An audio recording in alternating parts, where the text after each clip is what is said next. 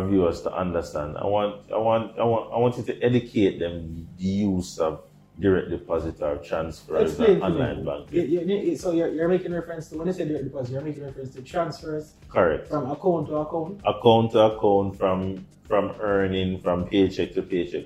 How can, for example, what I would tell people, when you get that money and you said the first thing you said, Jay, save first.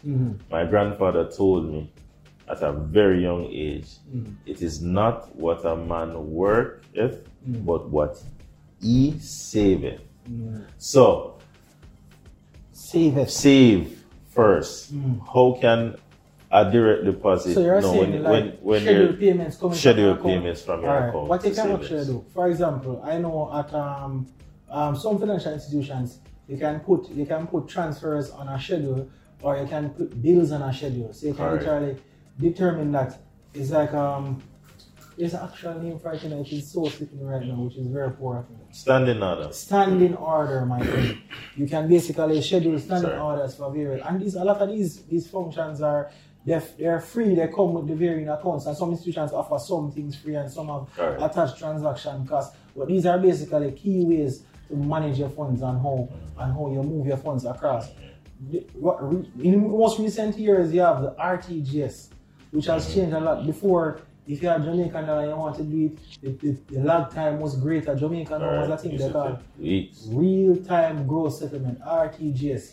Some banks, first of all, came out pioneering it for a small transaction cost, and then a few months or even years after that, I know BNS, I know NCB came out with it and started pushing it and things, but they were not big fans of it because there are a lot of institutions, they don't want you moving funds to other institutions. But now it is just a standard across the industry. So you can use RTGS and do transfer from one account to the next account, but I don't want to drift from the point of a standing order. A standing order, as I said, is an effective tool they can use to time the flows and all funds coming in. Because what the bank already functions like that in a sense. If you have a loan with a bank, automatically at a specific day, they have a standing order on your account.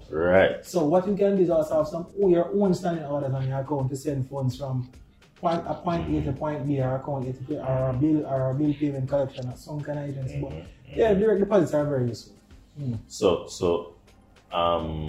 So just to piggyback on what you were saying, when I started to get my salary, when I started to work and I get my salary direct to the bank, I created 3 standing orders. I can tell you exactly what they were.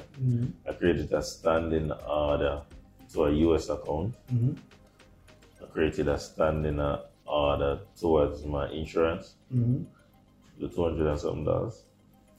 And then I created a standing order towards, was it a credit card? Yeah, I got a small credit card. I think it was $10,000. Yeah. And so I did use it to buy stuff for the car business, buying and sell car business. I didn't have one time. You remember that? Yeah, I remember. Yeah, so many business, my friend. Yeah, so people. Be smart with how you move your money and understand you can take advantage of the different options these institutions have to move your money in the way you want. Alright? All these things come at a cost though. Sometimes free, but most times at a cost. This is where the banks make a lot of their money. Thank you for tuning into the Financial Fitness JA podcast. You could have been listening to any other podcast in the world, but you're here with us and we appreciate that. Please remember to follow us, and if you enjoyed what you heard, remember to share it on social media. If you have any questions about what we've discussed, or if you'd just like to provide us with some feedback, you can reach out to us via Instagram at Financial Fitness JA, or you can shoot us an email at financialfitnessja@gmail.com. All right, guys, that's it from the producer. Have a great day, and remember, we do this.